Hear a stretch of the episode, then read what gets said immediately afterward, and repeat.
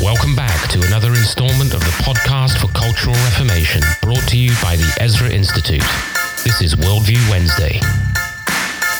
Our host for today's episode is Nathan Oblak.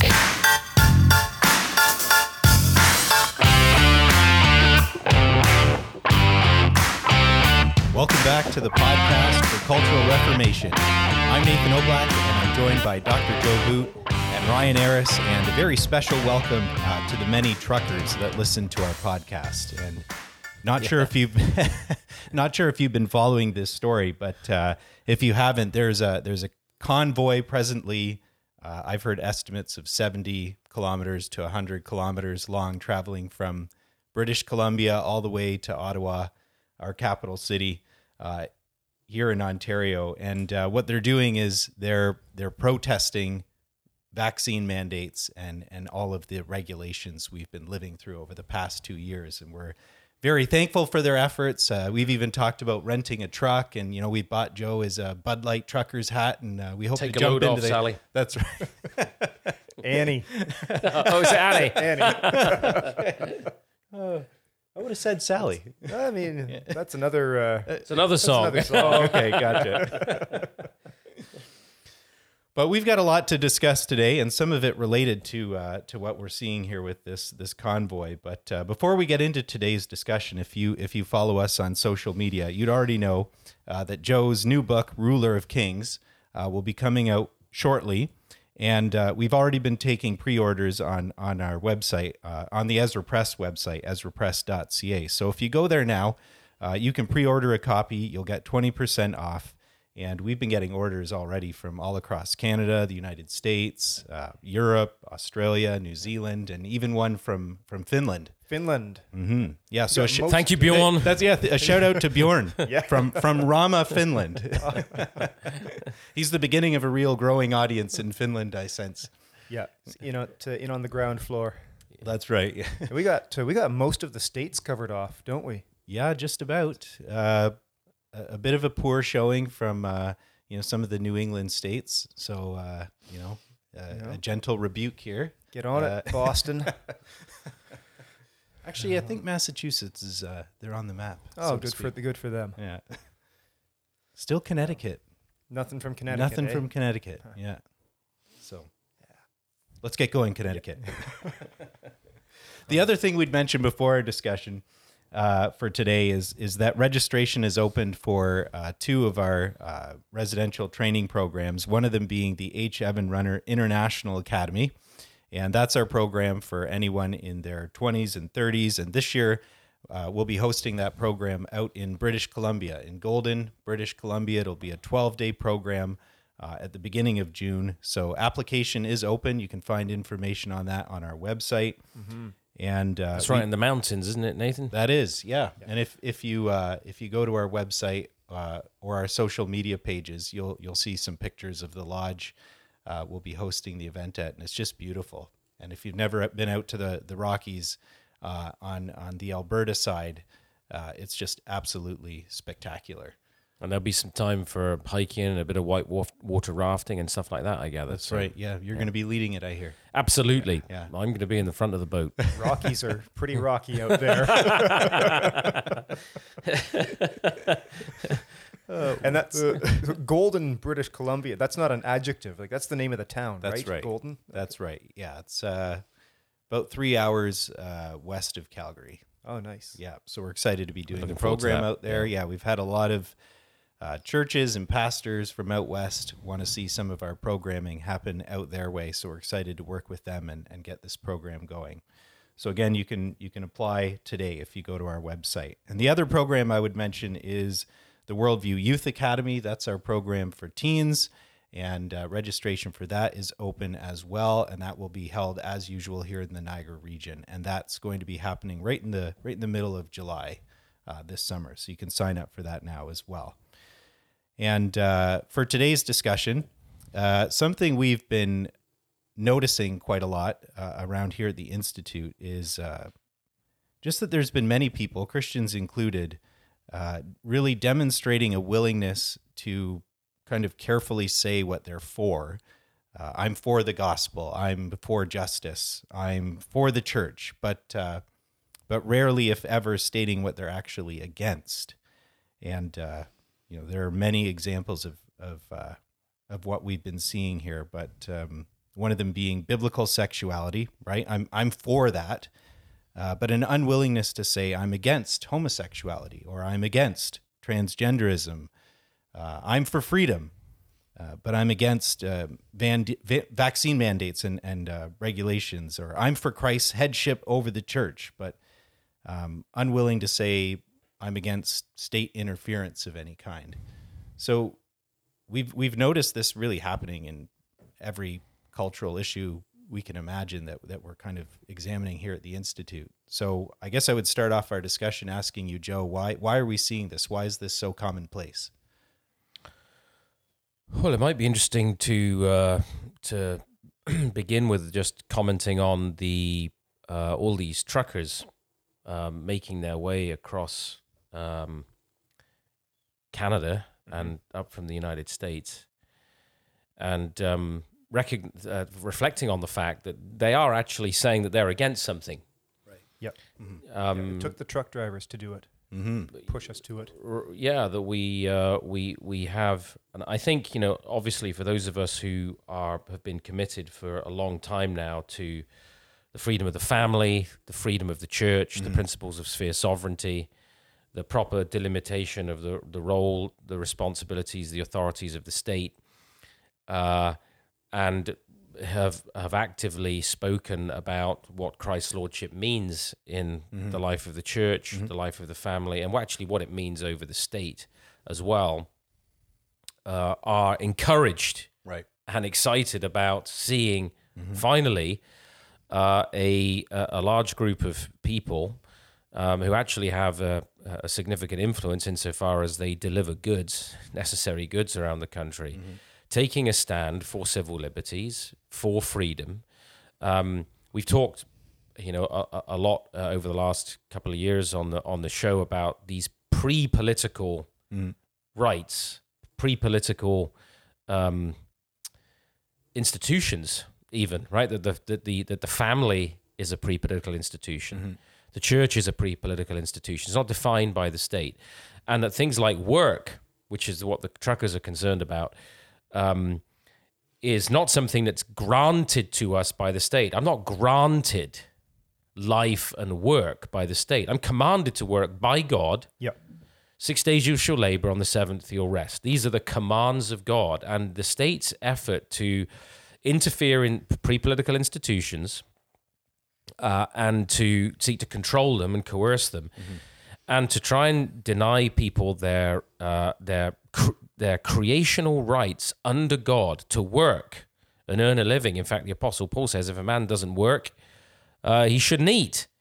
If he's not willing to work, he shouldn't eat um, we see Paul urging people to to work with their hands so that they've got something to share with others, right? So um, these are these are critical, fundamental uh, freedoms that in the Western tradition, because of the influence of Christianity, have been recognized.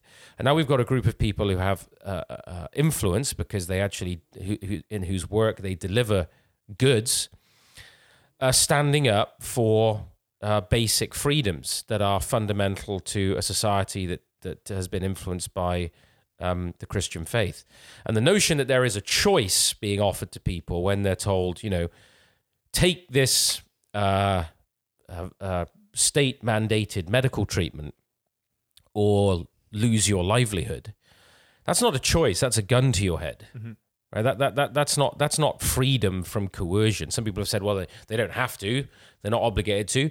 Well, you know, you, the choice between having a livelihood and feeding your family and paying the bills uh, uh, um, uh, and, and, a, and, a, and a state mandated medical treatment is hardly a choice.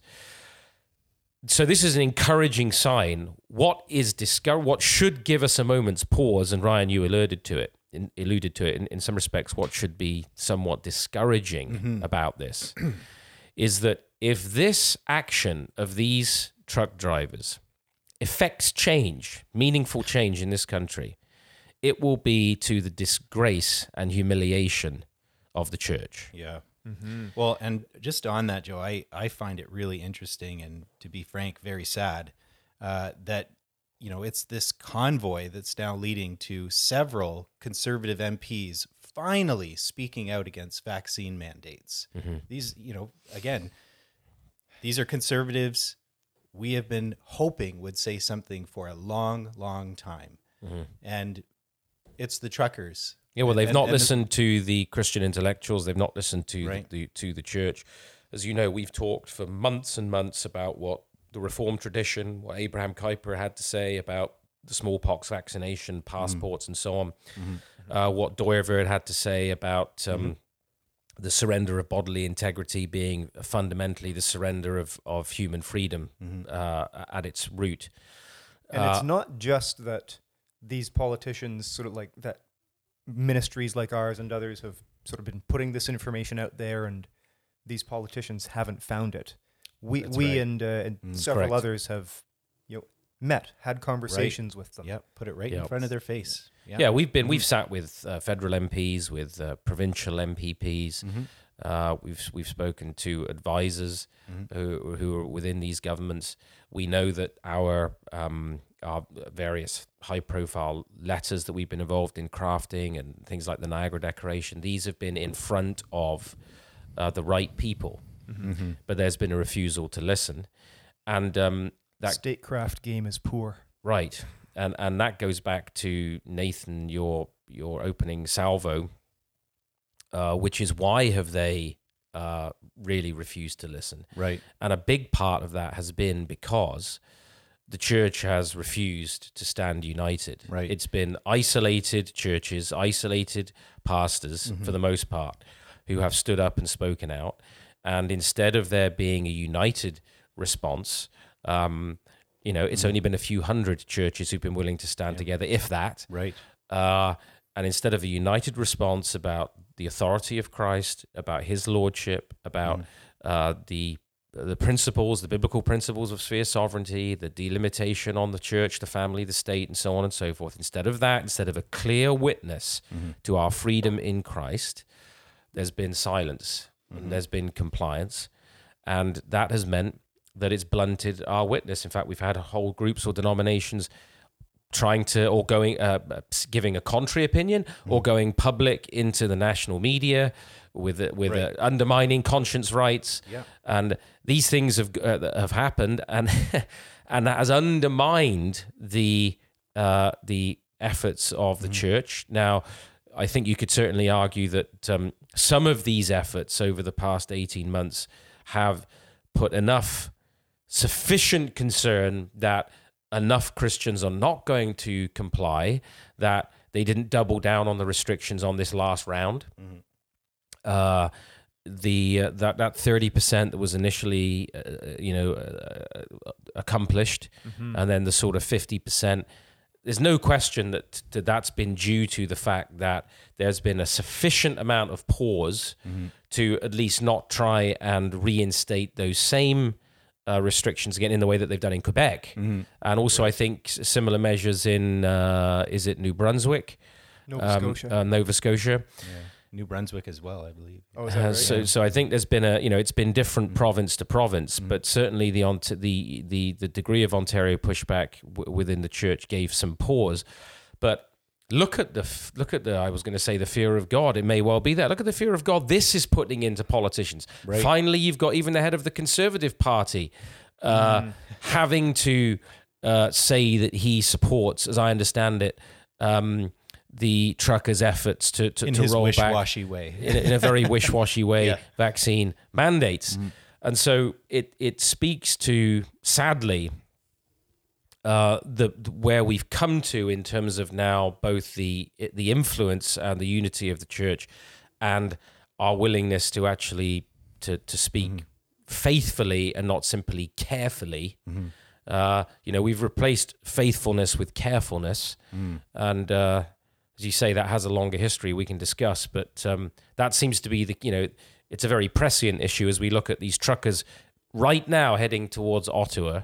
And um, they may well, we don't know yet, but they may well affect significant change.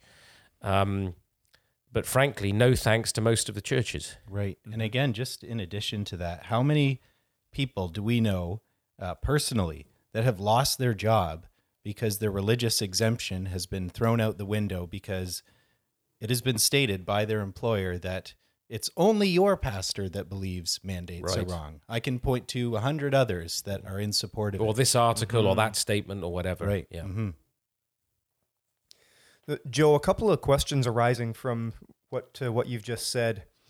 Uh, first of all, maybe we maybe you can explain a bit about what you mean by uh, this uh, dichotomy between faithfulness and carefulness, Mhm. and uh, after that, just to, can you comment on why why does it seem why do you believe that we are so hesitant today in, in evangelicalism to to stand up and say that we're opposed to this or that? Mhm. Mm-hmm. Well, f- faithfulness is about uh, a willingness to go wherever the word of God takes you, and and stand with God's word, stand with God, and stand with His word, uh, whatever the culture may be saying. And um, that's not that we throw caution to the wind in the sense that we're not wise as serpents, innocent as doves. We're not. Uh, we don't set out to look for trouble. But when we're um, confronted with something that is in fundamental opposition to the gospel of the kingdom and the lordship of Jesus Christ, we're ready to make a clear stand. That's faithfulness. Carefulness is when we are when we are second guessing ourselves, uh, when we are constantly trying to craft our statements so judiciously, so carefully that we are desperately trying to avoid causing uh, any kind of offense. Now, it was Martyn Lloyd-Jones who once uh, said, when he was talking about evangelicalism, I believe, uh, that it's it's as important what a man doesn't say as what he does say. If you really want to understand a man, if you want to understand uh, a, a leader, if you want to understand uh, any any leader really, but I suppose especially Christian leaders, it's critical to listen closely to what they don't say. And I think this is what Nathan was getting at uh, at the beginning. There, It's, you know, we can we can talk about the gospel, we can talk about um, even biblical uh, a biblical view of human sexuality, and say that we are we are for marriage. Um, of course, uh, the conservatives in England said that they were for marriage, and and on that basis, they um, altered the law and instituted same-sex marriage, so called, um, because they said they were for marriage and they thought we should have more of it. More of right? it. Yeah. So, so you can see how you can actually be for something, and actually by being for it, but without saying what you're against, there's a distortion happening, or there's a deliberate ambiguity Right. being introduced, very vague on the so that it's vague enough that you can sort of uh, drive a freight train through it. And and as such, the vagueness of it means you're not likely to be causing offense. And I think that's a fairly sharp um, contrast uh, to um, the way we see God speaking in Scripture, the way we see the the, the biblical message um, unfolding. Actually, when when the Lord addresses the churches in the Book of Revelation, He says, "I have this against you." Right now, He points out the things that uh, are pleasing to Him, but then He says, "But I have this against you." Um, God is never uh, afraid to say this is what He is against, and you know when you look at the way the the Decalogue is framed, the most fundamental instructions that God gives there in the in the Decalogue, the Ten Commandments, you shall not.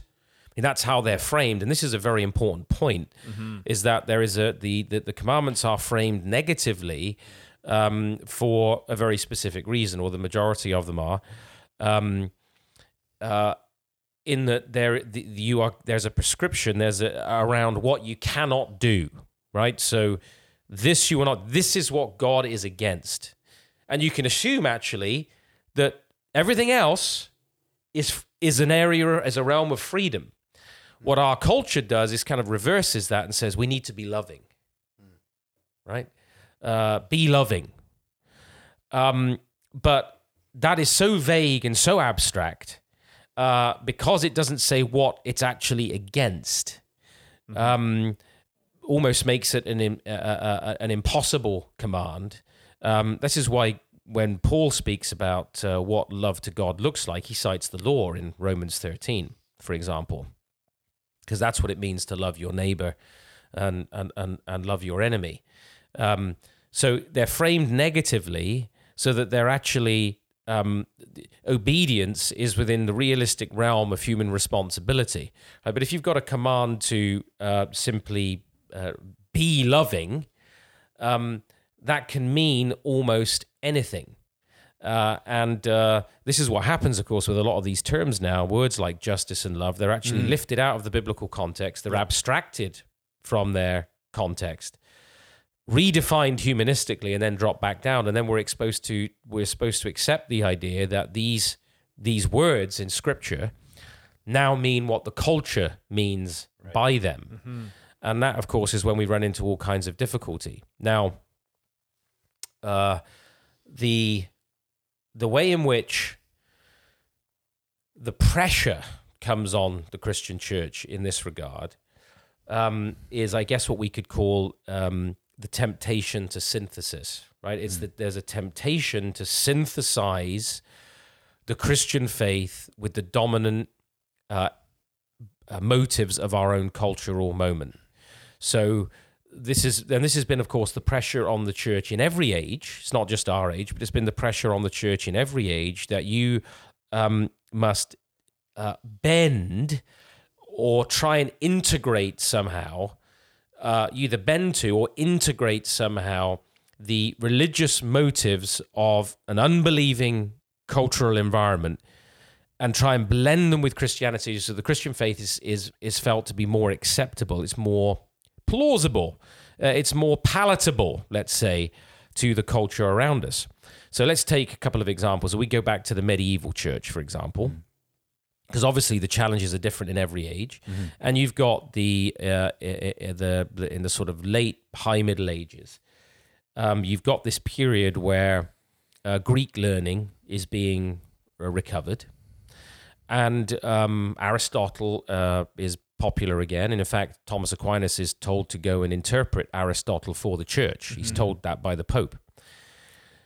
And uh, there's an attempt in in um, uh, late medieval uh, culture uh, on the sort of that transition there into the that just prior to the Renaissance to synthesize the categories of Christianity with the categories of Greek thought. There was some concern that the, the Mohammedans, that Islam was was you know capitalizing on on Greek philosophy, uh, and that the church needed to get in on this. Um, and uh, the the problem with this this synthesis is that uh, the Christian worldview uh, fundamentally lays out a, a structure of creation from nothing. So you've got creation, God's creation law word, and it's a creation from nothing. Of course, the Greeks said, "From nothing comes nothing." So Greek thought had an eternal idea of recurrence, um, matter and uh, idea or or spirit and matter um, were in a sort of dialectical tension with one another. The ideal and the material, form, matter, uh, structure, and um, both are eternal. So at the, the at immediately you've got the problem. How do you synthesize religious ideas where one says there is a creation out of nothing and there's a there's a there's an absolute creator creature distinction, Right. and the other denies it? Then in the Christ- next part of the, the Christian worldview is the fall into ruin, the the the rebellion against God, that the way in which human beings fell, but also creation was subject to futility, um, and and the fall biblically affected profoundly every single aspect of human existence. But in Greek thought, the only kind of fall that would be acceptable is a fall from the ideal, from the spiritual souls into bodies not a radical fall of man in his own being away from God's law word, uh, but a fall into matter, right? A fall into material, the mat- material uh, realm, a lesser realm. Uh, and you know, certainly the Greeks sort of rejected the notion that human reason was insufficient uh, to accomplish um, man's ideal state. So, uh, and then, of course, in the Christian worldview, redemption is through the Lord Jesus Christ, the second Adam, and he's reconciling all of creation in every aspect to himself through the power and ministry and work of the Holy Spirit. Redemption for the Greeks, uh, if there was such a, a, conception, existed only in the idea of the utopian state, in the polis. Mm. In, in politics, salvation was by politics. And um, uh, the its vision of of paradise, of course, the, the, biblical view, paradise lost to paradise regained. You have in Romans eight, creation is released from its subjection to futility, uh, and the destiny of creation is tied by Paul to the resurrection of our bodies, our the fullness of our inheritance, our payoff, as it were. Whereas for uh, pagan culture, uh, there might be ideas of a disembodied um, uh, contemplation on a divine principle of reason, and, and this is uh, becomes a kind of sort of beatific vision in the Christianized version, and so the synthesis of these two was very very difficult. Right. And so what you get is an ambiguity about creation from nothing. Is it's it's ambiguous uh, as to whether we do have that absolute distinction. Is there some kind of participation in divinity? there is a uh, basically a denial of the radical fallenness of human reason. So reason is good as far as it goes, right? There's a there's a there's a denial uh, in the synthesis that human reason is fundamentally uh, broken. Human reasoning, mm-hmm. um, and uh, and then of course with respect to redemption. Um, the there is a there's an, a sort of an attempted compromise with statism with totalitarianism where uh, the state is seen as the highest uh, natural institution that brings people to a kind of moral per- perfection but the portal to salvation uh, to the to to final redemption is only through the church and uh, as the sort of highest institution and so you have this sort of compromise of instead of a recognition of, of the distinction between church and state under the lordship of Jesus Christ, you have this conflation uh, of church and state. You have you know popes wanting to to uh, appoint kings and rulers and and and so on and so forth, mm. And so you get that whole tension that runs through uh, that period uh, of the struggle between uh, church and state for control. So you get mm. compromise there. Mm-hmm. And then when it comes to um, consummation uh, and realization of the kingdom, um, not only do you have this uh, bizarre arrangement with, with, with church and state, but you then get these sort of ideas of beatific vision. Heaven is some sort of totally otherworldly, mystical conception. You have doctrines of purgatory. Mm.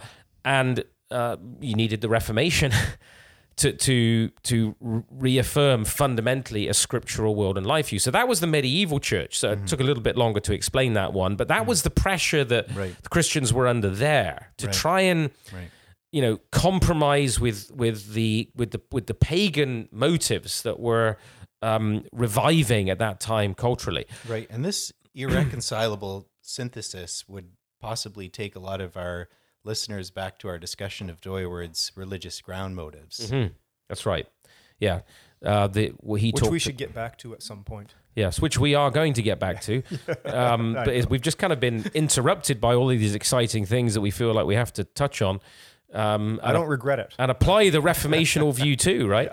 Yeah. Uh, but yes, that's right. Uh, Dooyeweerd talked about the form matter motive of the Greeks and then the synthesis motive of nature grace in the right. medieval arrangements, um, and uh, the, uh, the, the biblical creation fall redemption paradigm, and then mm. the modern contemporary uh, uh, synthesis of nature and freedom. Mm-hmm. Um, so in the then in the what we might call the sort of the the, the modernist the Enlightenment period. Let's to take for example with respect to the church, its sort of zenith in the 19th century and then its influence in the early 20th century. How, the, the, the, the, the synthesis there now is you've got enlighten, the Enlightenment has hap- so called has happened. Mm. and you've had romanticism and various other um, movements. You know, moving from the swinging between the rational and the irrationalist movements. But you've got this tremendous pressure, especially coming through German philosophy, to radically secularize Christianity. And how's that going to be done? Well, the the the the the, project of modernization or secularization, in a sense, of the faith begins to happen, um, and because of the, especially the influence of rationalism, uh, we're told the modernists said, "Well, look, you know, we in order to relate Christianity uh, to our age, people can't buy into the miracles and the uh, resurrection and all these myths, right?" We've been enlightened. anymore. Yeah, Right, not yeah. exactly. We, you know, we- this is the age of science, and and uh, and we're a scientific age, and people can't possibly believe that. So if Christianity uh, Christianity is going to survive and go on, we need to hunt for the historical Jesus. Uh, we need to demythologize uh, the scriptures. Um, we need to um, modernize and update and relativize our understanding of um, of morality and ethics. Scripture isn't something we um, need to stand under. Uh, rather, it's a piece of literature, and we have to judge it as uh, as we would analyze or judge any other piece of literature. Jesus' death isn't about atonement and redemption. Uh, it's about human solidarity. So again, when it comes to uh, you know he's a martyr so when it comes to the creation fall redemption what happens with this 19th century modernity creation well creation a creation law word is pushed right into the background and evolutionism takes its place so you've got a, a, a, a replacement of origins. The fall now is not a fall into ruin and uh, and sin. The fall is simply um, a moment of self-realization in the Bible, right? The fall is a good thing. It's a moment when when human beings begin to realize themselves. So the fall was a blessing in that sense. And these awful limitations of the garden. The fall was about self-realization, and um, uh, redemption um, is not through Christ's atonement. Christ's death is actually about solidarity with um, humans who are oppressed, who are who are oppressed and suffering. And so the transcendent God of Scripture in His work is basically, you know, Scripture is denuded of it, and so-called science is now going to dictate how we um, interpret the Bible. Justice is not grounded in God's law. We need neo-Marxist categories now to help describe the kingdom of God, and um, you know, the kingdom is actually a political plot project of man. It's not the work of Christ in history. So you had the social gospel movement, and you had the hollowing out of the mainline churches. Liberalism decimated. Um, well, we know here, of course, the big in Canada, the best example is the United Church of Canada, which was, I think, around 1925. The amalgamation of the Presbyterians and the Methodists became the largest Protestant denomination in Canada, and it's a real estate board today. Um, look at what's happening to the Church of England uh, in in the UK. Methodism has been all but uh, destroyed there as well. So you have the hollowing out by modernism of the, because of this synthesis. So you needed the Reformation uh, to deal with the humanism of the of the Renaissance coming out of scholasticism, right? Uh, and then you needed the uh, uh, the evangelical awakening initially in the 18th century to push back against the forces of the Enlightenment, but it didn't do so in the same root and branch way that the Reformation had done. And then, of course, you actually needed, dare I say, um, renewal movements in the 20th century within evangelicalism. And I would add and, and include in that actually the charismatic movement. Uh, there's a hornet's nest that we could discuss another time. Um, uh, but I think it's important when you look at, um, especially as you look at missions and, and global missions among Pentecostals, for example. Um, but we needed renewal movements in the church going into the mainline denominations to revive a sense of the transcendent, of the work of the Holy Spirit, of the power of the gospel. Um, but what we haven't really had alongside that is what I would say another reformation within the life of the church to fundamentally address the um, the cancer of uh, Greek thought that invaded the church a long time ago and has never really been um, rooted out. And Greek thought, not in the sense that the, the the Greeks didn't make any kind of contribution to the Western tradition, but the notion that somehow we can synthesize those sorts of categories um, with uh, the, the, the the Christian faith, and in some respects, you know, the kind of radical spiritualizing. So what we in, in the contemporary context, as we'll talk about just now, is is in some respects a revival of Gnosticism.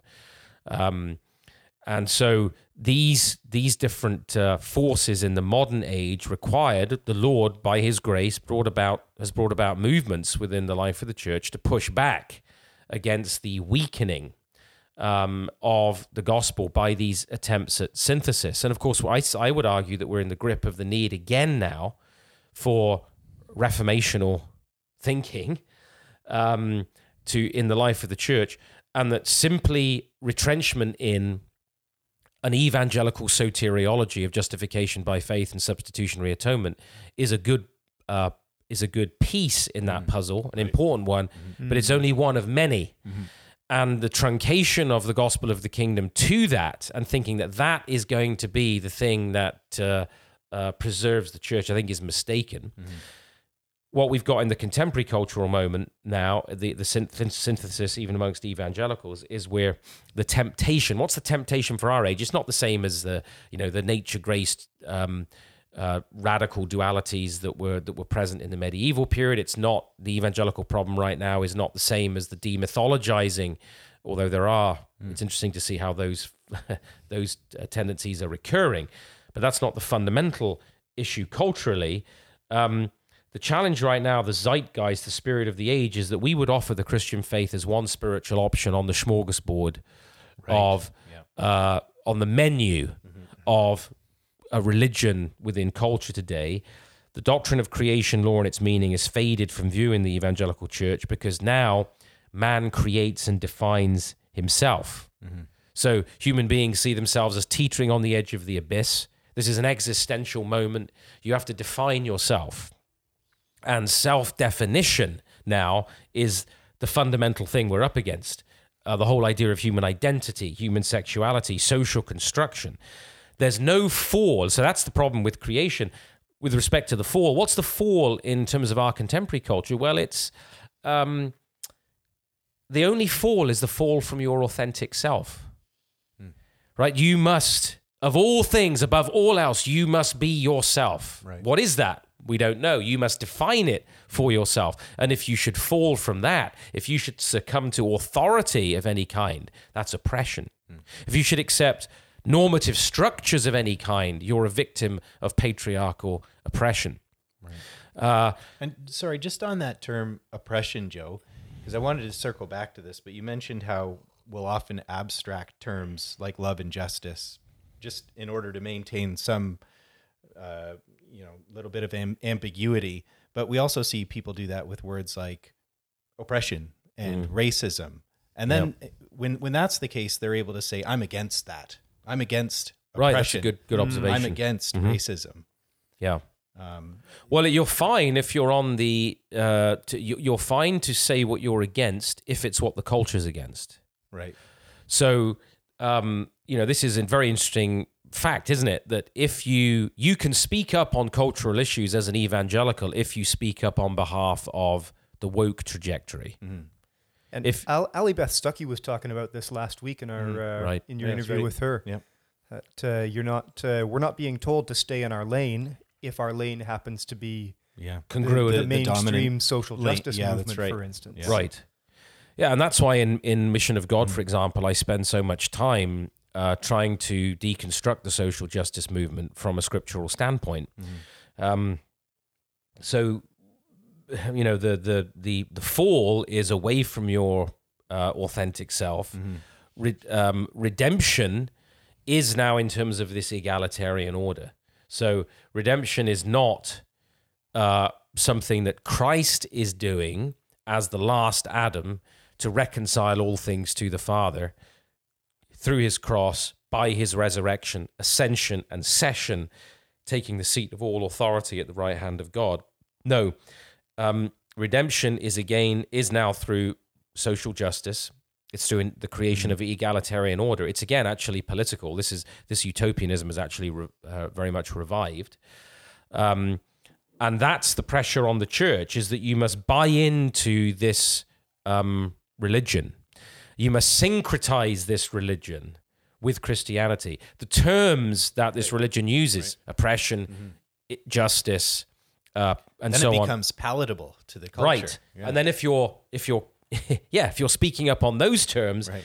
it it is completely palatable. Righteousness uh, means now that uh, you're um, you're not homophobic. Right. uh, sin is whiteness possessing wealth um, and any form of judgment of anybody's uh, behavior. And of course you know ultimately consummation redemption is salvation of the planet and and so on and so forth. So you so actually it's interesting to take the christian world and life view look at these different eras in the life of the church and see the pressure to syncretize and actually, this is one of God's great concerns in Scripture. And there's a very telling uh, passage, if you bear with me just for a second, um, in Deuteronomy chapter 16, where we've got the appointing of the judges and the officials um, and instructions being given to judges not to show partiality and so on. And uh, in verses 21 through 22, there's a, there's a, there's a point about uh, forbidden worship which is echoed by the Apostle Paul. And I thought just tying these two together is, is quite helpful. Uh, so this is Deuteronomy 16, verses 21 through 22. And let's remind all of our listeners that Jesus defeated the temptations of Satan, quoting Deuteronomy. So this can't be swept aside as Old Testament. You know, when we go to God's law, we can't say, oh, that's Old Testament. Well, Jesus used God's law, word here, to refute the temptations of Satan. And I um, feel like we've gone over this before. we have been over this that? territory before. So God says, Do not set up an Asherah of any kind of wood next to the altar. Next to the altar you'll build for the Lord your God. And do not set up a sacred pillar. The Lord your God hates them.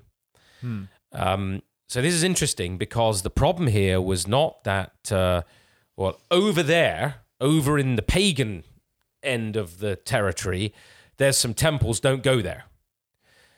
The issue for Israel, actually, as you see throughout the Older Covenant, is the, their syncretism. And here you got this very telling expression to not set up an Asherah of any kind next to the altar.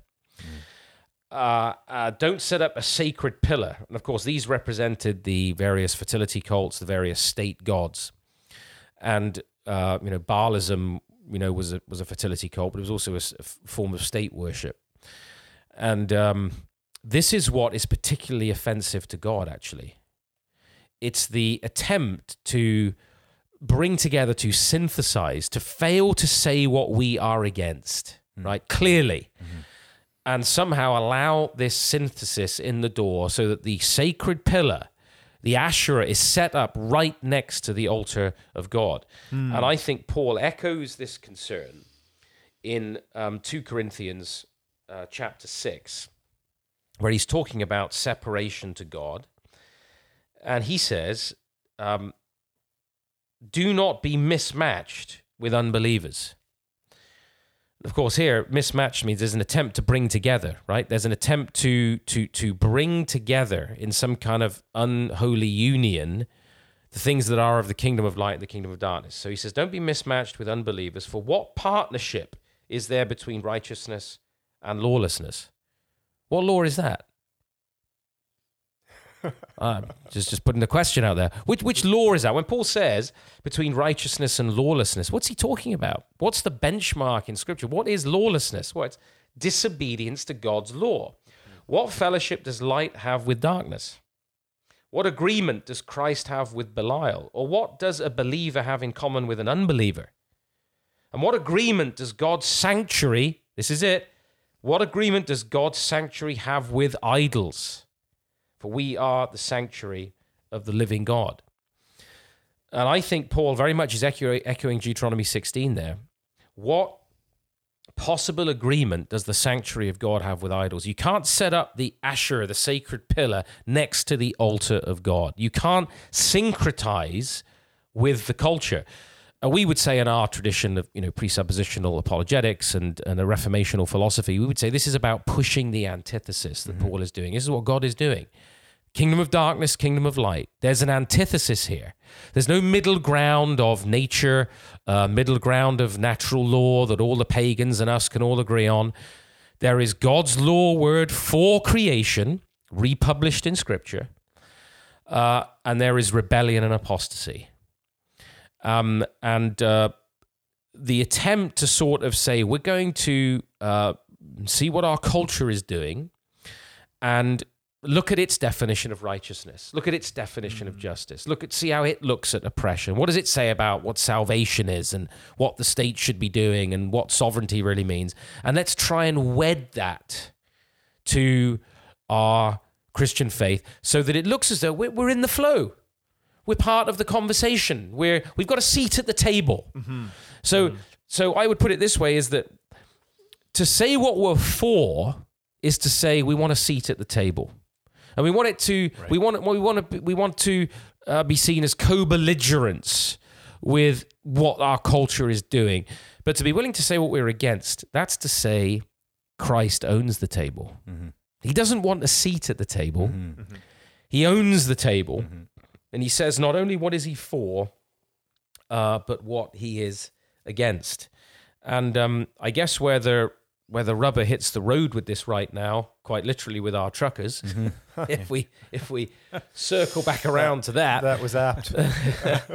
accidental actually, but uh, apropos, um, is uh, the you know brings us back to the whole question that's really confronted the church in the last couple of years about um, the the church and the state, um, about the um, the law word of God and what God requires of his people, what he requires of the family, what he requires of church leadership, what is it he requires of government officials and of judges and so on and so forth.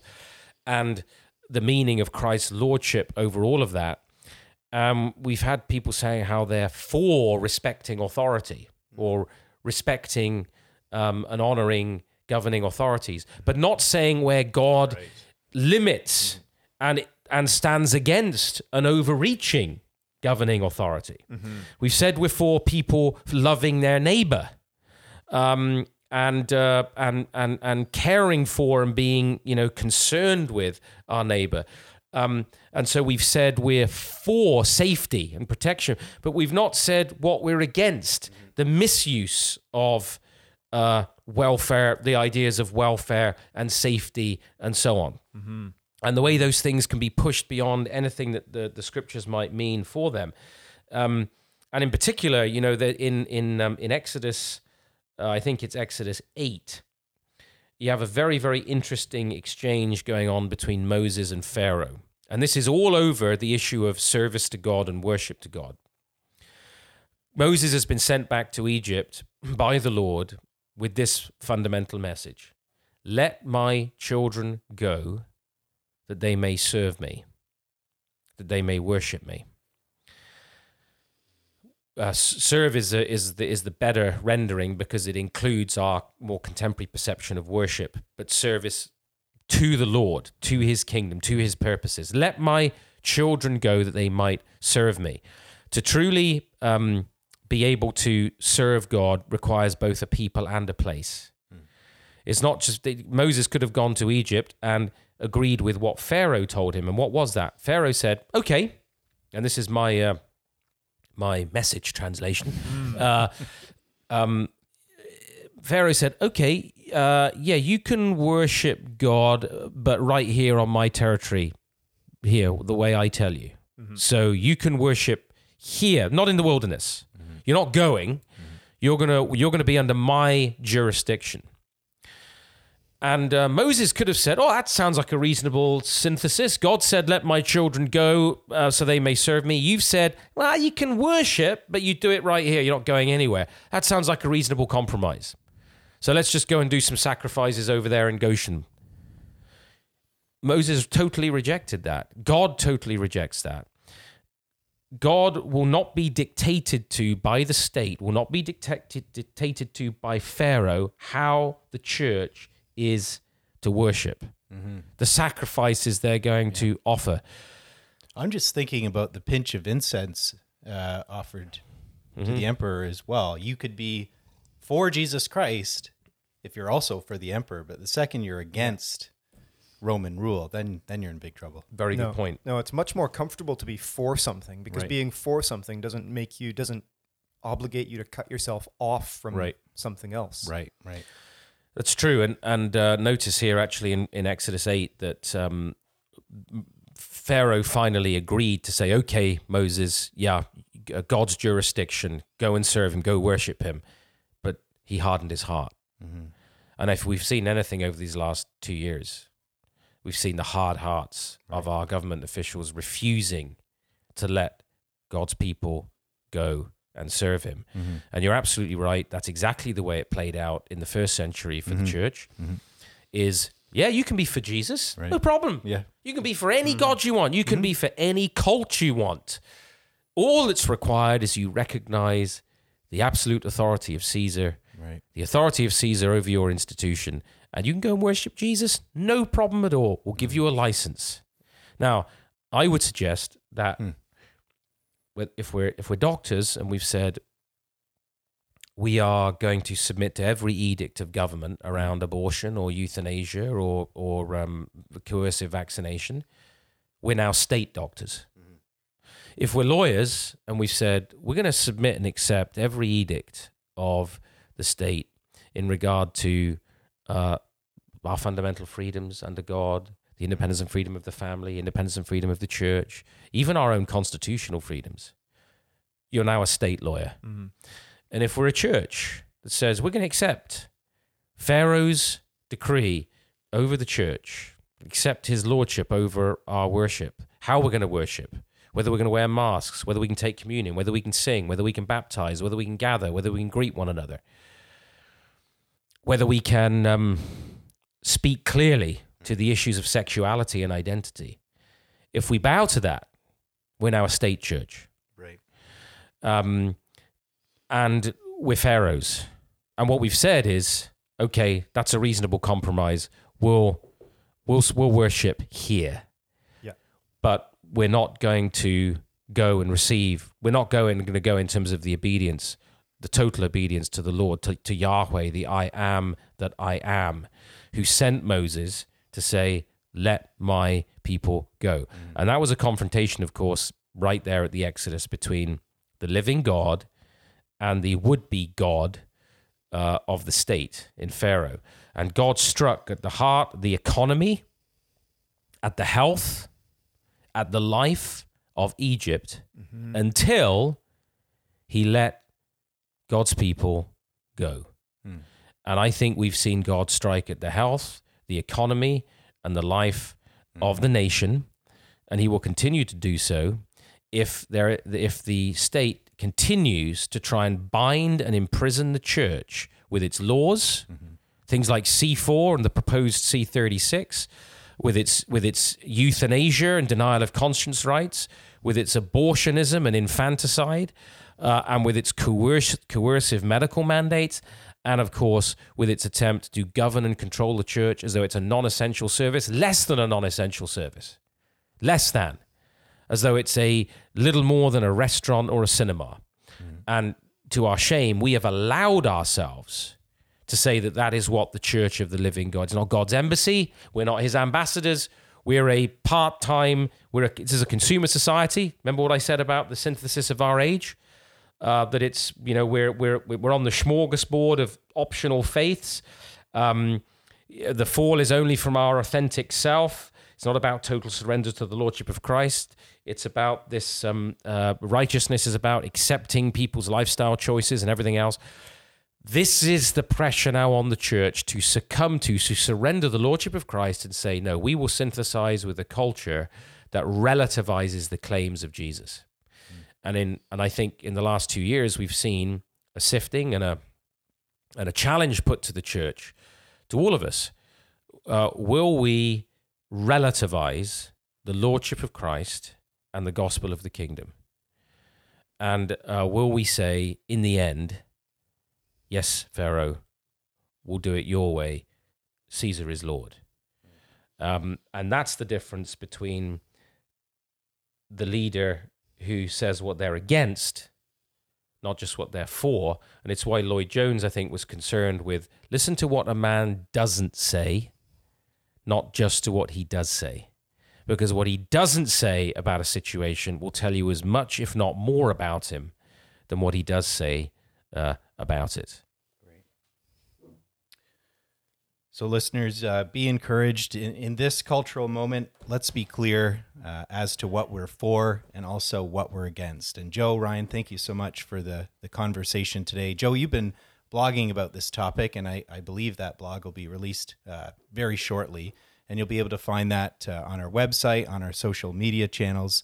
And uh, that's all the time we have for this week. This has been the podcast for Cultural Reformation, brought to you by the Ezra Institute reminding you as always that from him and through him and to him are all things.